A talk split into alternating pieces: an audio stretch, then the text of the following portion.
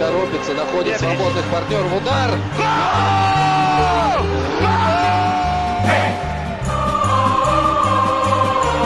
Russisch Brot. Der Podcast zur Fußball-WM 2018. Von der Taz und Detektor FM.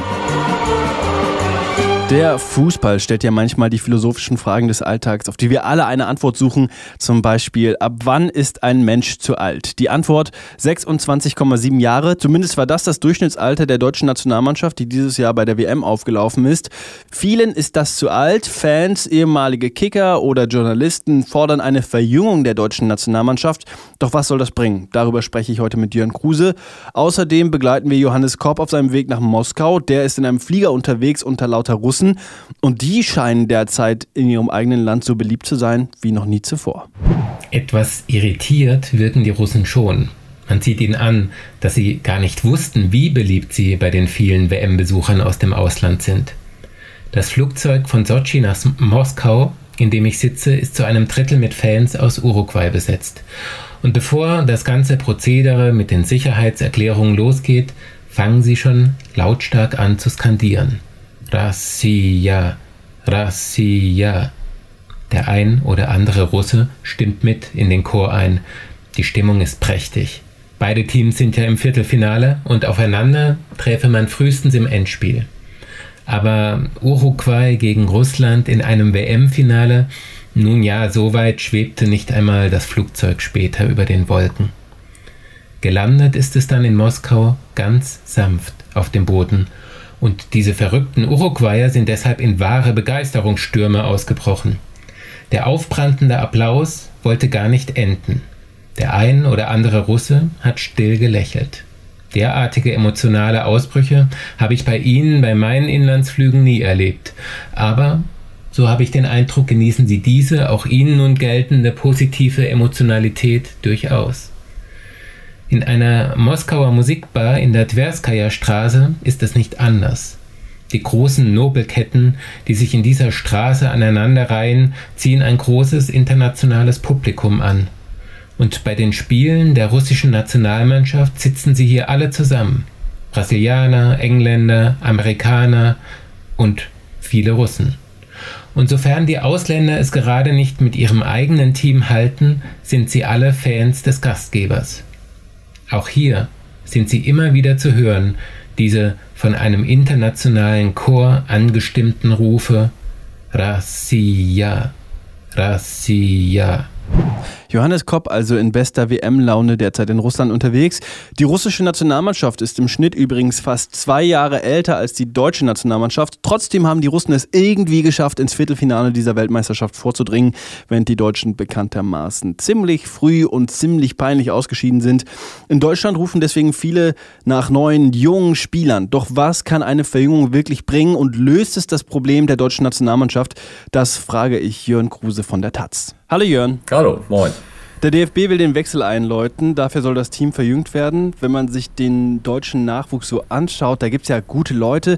Die waren Löw bisher bloß irgendwie nicht gut genug. Warum sollte sich das denn jetzt ändern? Ob sie eben nicht gut genug waren, zumindest ja. Er hat Leroy Sané ja vor dem Turnier mh, hm, aussortiert.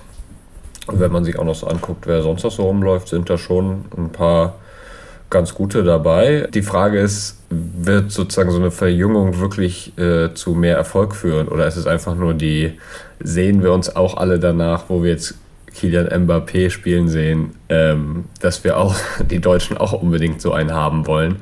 Ähm, ich bin da ein bisschen skeptisch, ob so eine reine Verjüngung dazu führt, dass äh, die Deutschen dann in zwei oder vier Jahren unfassbar viel erfolgreicher sind. Wobei das ja auch das Rezept war, das nach der WM 2006 oder schon mit der WM 2006 dazu geführt hat, dass die deutsche Nationalmannschaft sich zu dem gewandelt hat, was sie dann 2014 auch äh, beim Titel in Brasilien war. Also warum sollte ähm, oder was, was braucht es denn sonst außer einer Verjüngung, um diesem Team wieder ähm, in die Erfolgsspur zu helfen? Naja, also mh, erstmal ist es jetzt so, ich glaube, dass das Ausscheiden jetzt aufs Alter zu beziehen, das ist vielleicht ein Grund, es greift aber deutlich zu kurz. Also ähm, wir haben laut FIFA zumindest in, bei diesem Turnier mit, ich glaube, 28 Jahren im Schnitt, äh, dass die ältesten Spieler, die je bei einer WM teilgenommen haben, also so alt war noch kein Teilnehmerfeld. Ähm, Die Deutschen sind ausgeschieden gegen Südkorea, Schweden, beide älter als die Deutschen im Schnitt und Mexiko, was wirklich viel älter ist als das deutsche Team im Schnitt. Ähm, das also jetzt aufs Alter zu schieben, ist wirklich ein bisschen, äh, ein bisschen wenig. Ähm, aber was der Unterschied zu diesem 2014er Team ist, ist sicherlich dieses, das sind diese zu großen Teilen ja die Europameister von 2009, die U21 Europameister. Äh, und dieses Team ist dann peu à peu zusammengewachsen. Also es ist ein 2010, 2012, 2014 kann man ja erkennen, dass sie sozusagen immer vorne mitgespielt haben und immer etwas besser wurden und dann am Ende hat es zum Titel geklappt. Jetzt wurde so ein bisschen durch den Confed Cup und dadurch, dass eben kein einziger U21-Europameister von 2017 mitgenommen wurde, wurden fast so Parallelteams geschaffen. Also es gibt einmal das A-Nationalteam, an dem Löw sehr stark festhält, was ich aber nicht sagen würde, was viel zu alt ist, sondern im Gegenteil, Deutschen hatten den siebtjüngsten Kader von 32 Teams bei diesem Turnier. Es ist, glaube ich, eher so, dass äh, es nicht so richtig geschafft wurde, andere Leute einzuholen, die gar nicht unbedingt jünger sein müssen, aber eben andere Leute. Man hat diesen Confed Cup Kader, der so parallel lief, der irgendwie kaum Impulse für den A-Nationalkader geliefert hat. Ähm, und es ist eine, äh, auch einfach eine Taktik- und Umgangsfrage. Also ich glaube, es gibt andere Sachen, wo man sich in Frage stellen muss. Frage der Kommunikation, Frage des, ich sag mal, im weitesten Teambuildings. Also wenn ich sehe, wie die Schweden mit ihrem Jimmy Dumas umgehen, der ja auch wahnsinnig angegriffen wurde, nachdem er das Foul begangen hat, was zu Toni Kroos Tor geführt hat und auch rassistisch beleidigt und angegriffen wurde. Das ist ein ganz anderer Umgang als im deutschen Team. Das wirkt unheimlich technokratisch und es fehlt jede Nähe, jede Lockerheit. Es ist total abgeschottet. Also nochmal kurz zur Erinnerung, das war diese Aktion von genau. Schweden, wo sich dann die ganze Mannschaft hinter Thomas aufgestellt hat und gesagt hat, wir lassen das nicht mit einem von unseren Spielern, von unseren Kollegen und Freunden hier machen. Ähm, das unterscheidet sich ja tatsächlich, wenn man das vergleicht im deutschen Team, zum Beispiel äh, jetzt wenn Özil in der Kritik rassistisch beleidigt wird oder Gündogan. Also du glaubst, es geht gar nicht so sehr ums Alter, sondern darum, wie man eine Mannschaft wieder formen kann.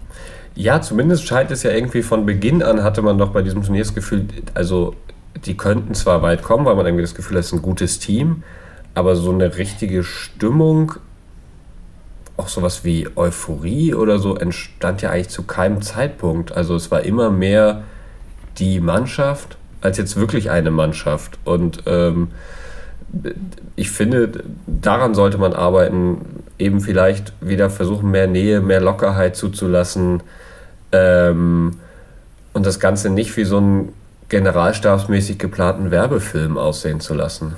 Braucht es dafür auch neue Spieler im Team oder reicht das Spielermaterial, was man jetzt hat und man muss einfach gucken, dass die wieder irgendwie zueinander finden?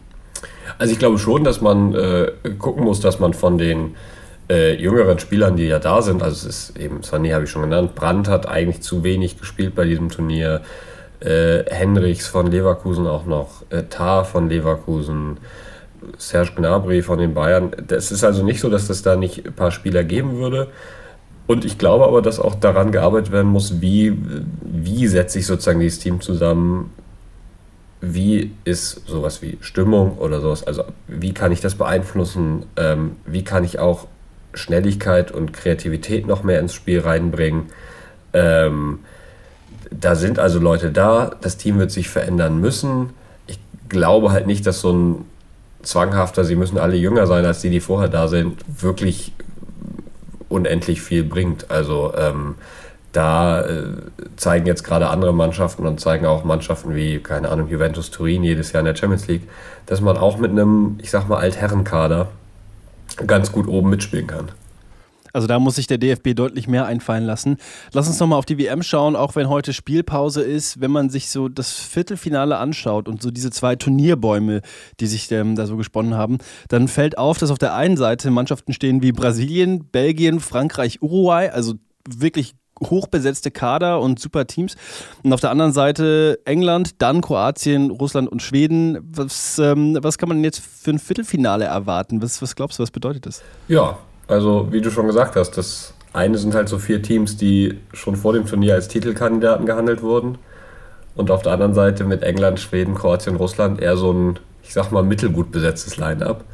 Es ist zumindest interessant, dass für alle, die auf Kroatien oder England gesetzt haben, jetzt natürlich der Weg zumindest sehr machbar erscheint. Also stellen wir uns vor, Schweden schlägt die Engländer, dann kommen die Kroaten über die Station ähm, Dänemark, Russland und womöglich Schweden bis ins Finale. Das, also einen ähnlich günstigen Turnierverlauf habe ich, glaube ich, zuletzt bei Deutschland 2002 gesehen, als es mit Rumpelfußball gegen Paraguay und die USA und Südkorea auch bis ins Finale reichte. Ähm, und auf der anderen Seite sehen wir jetzt am, das sind die Spiele, die am Freitag sind, mit Brasilien gegen Belgien und Frankreich gegen Uruguay. Ähm, Spiele, die ab jetzt eigentlich schon sich anhören äh, wie Endspiele. Und man muss sich erst vorstellen, wer von denen weiterkommt. Also auch das Halbfinale, was dann bei diesem Turnierbaum entsteht. Belgien, Frankreich oder Uruguay, Brasilien oder Frankreich, Brasilien. Das hört sich alles an wie ein vorweggenommenes Finale. Aber das sagte man 2016 bei der Europameisterschaft auch schon, als Deutschland auf Frankreich traf im Halbfinale. Und am Ende gewannen die Portugiesen das Finale. Also bei diesem Turnier, ich tippe ja auch immer falsch, lege ich für nichts die Hand ins Feuer. Das wollte ich auch gerade sagen. Also man weiß, äh, man kann ja wirklich nicht sagen, ob nicht vielleicht am Ende doch äh, Schweden und Russland im Halbfinale spielen und am Ende ist es dann äh, eines dieser beiden Teams, die den Cup nach Hause holen. Wird Russland Weltmeister im eigenen Land. Das wäre doch ein Sommermärchen, von dem keiner hätte träumen können. Was glaubst du denn? Ähm, Gibt es eines der großen Teams, vielleicht im ersten, der ersten Hälfte des Turnierbaums, bei dem du glaubst, die schaffen es vielleicht nicht? Bis ins Finale oder vielleicht sogar auch auf der anderen Seite. England und Kroatien hast du ja gesagt, das sind vielleicht eher so die Favoriten auf der Seite des Baums. Glaubst du, da gibt es eine Überraschung und eines der Teams, wo man sagen würde, die haben es auf jeden Fall verdient oder die müssten es eigentlich vom Kader her schaffen, fliegen raus? Also ich bin immer noch, obwohl sie mich Runde für Runde Lügen strafen, immer noch sehr skeptisch den Russen gegenüber. Ähm, glaube, dass Kroatien da weiterkommt. Glaube aber bei dem anderen Spiel, dass irgendwie die Schweden das England schon sehr schwer machen können und vielleicht sogar weiterkommen. Und da muss ich mich eigentlich jetzt mal äh, bei allen schwedischen Fans entschuldigen, denn ich weiß nicht, ob ich das hier im Podcast gesagt habe, aber sonst. Du hast es auf jeden Fall gestern am Telefon nochmal gesagt, ähm, dass du da ziemlich harte Worte hast fallen lassen, Jürgen. Vor diesem Turnier bin ich, das ist ja quasi die zweite Heimat, äh, das, also ich, äh, ich fahre auch äh, Freitag nach Schweden. Ähm, ich habe eigentlich, bin ich vor diesem Turnier durch die Gegend getingelt und habe gesagt, Schweden sei das schlechteste Team des gesamten Turniers und die werden gar kein Tor schießen. Ähm, ja, auch da, sie haben mich Lügen gestraft. Es gibt, ja, es gibt ja einen Grund, warum ich immer vorher über die Spiele rede und dann danach nicht mehr. Ähm, das ist, also, aber die Schweden, ich kann mir vorstellen, dass sie es England schwer machen. Ich glaube, dass Kroatien gegen Russland weiterkommt. Ich glaube auf der anderen Seite, dass das klingt sehr unspektakulär, aber ich glaube, da werden es Brasilien und Frankreich sein. Hm, weil ich glaube, dass die Brasilier, Brasilianer einfach zynischer sind als die Belge, Belgier und das mh, hm, durchziehen werden. Und ähm, Frankreich gegen Uruguay könnte eine richtig gute Schlacht werden. Ähm, aber auch da glaube ich, dass Frankreich einfach mehr Mittel hat, die sie auch noch aufs Feld bringen können, als die Leute, äh, die Mannen aus Uruguay, weil die haben eigentlich nur Plan A, so wenn ich sie spielen sehe. Das ist eine wirklich gute Innenverteidigung, auch einen guten Torwart. Und äh, ich finde, dass äh, sie vorne mit Suarez und Cavani vielleicht das beste Sturmduo haben. Aber wenn das nicht funktioniert, kommt da auch nicht mehr so viel. Bei Frankreich, die haben halt auch noch eine extrem gut besetzte Bank. Äh, und die haben das Spiel gegen Argentinien in einer Art und Weise gedreht, die ist 4 zu 3 täuscht total drüber hinweg, wie viel besser Frankreich als Argentinien war. Also ähm, da setze ich auf die beiden und dann Brasilien, Frankreich ist ja auch ein schönes Halbfinale und Schweden, Kroatien auch und dann Schweden im Finale. Schweden gegen Brasilien fällt mir jetzt mal auf, das klingt wie so Finale 50er Jahre, wie 58. Das ist so richtig Retro-Fußball. Da wird man nochmal richtig nostalgisch. Ja, das finde ich schön. Das Noch einmal mir. schlafen und dann ist es soweit. Dann werden die Spiele endlich ausgetragen. Jörn, ich danke dir. Ähm, ich wünsche dir einen schönen Schwedenurlaub und hoffe, dass die Schweden dir ähm, das nochmal verzeihen können, was du da über sie hast fallen lassen. Und ähm, schick dir schöne Grüße nach Berlin. Hoffentlich hört da keiner diesen Podcast. Ja, alles klar. danke. Tschüss. Ciao.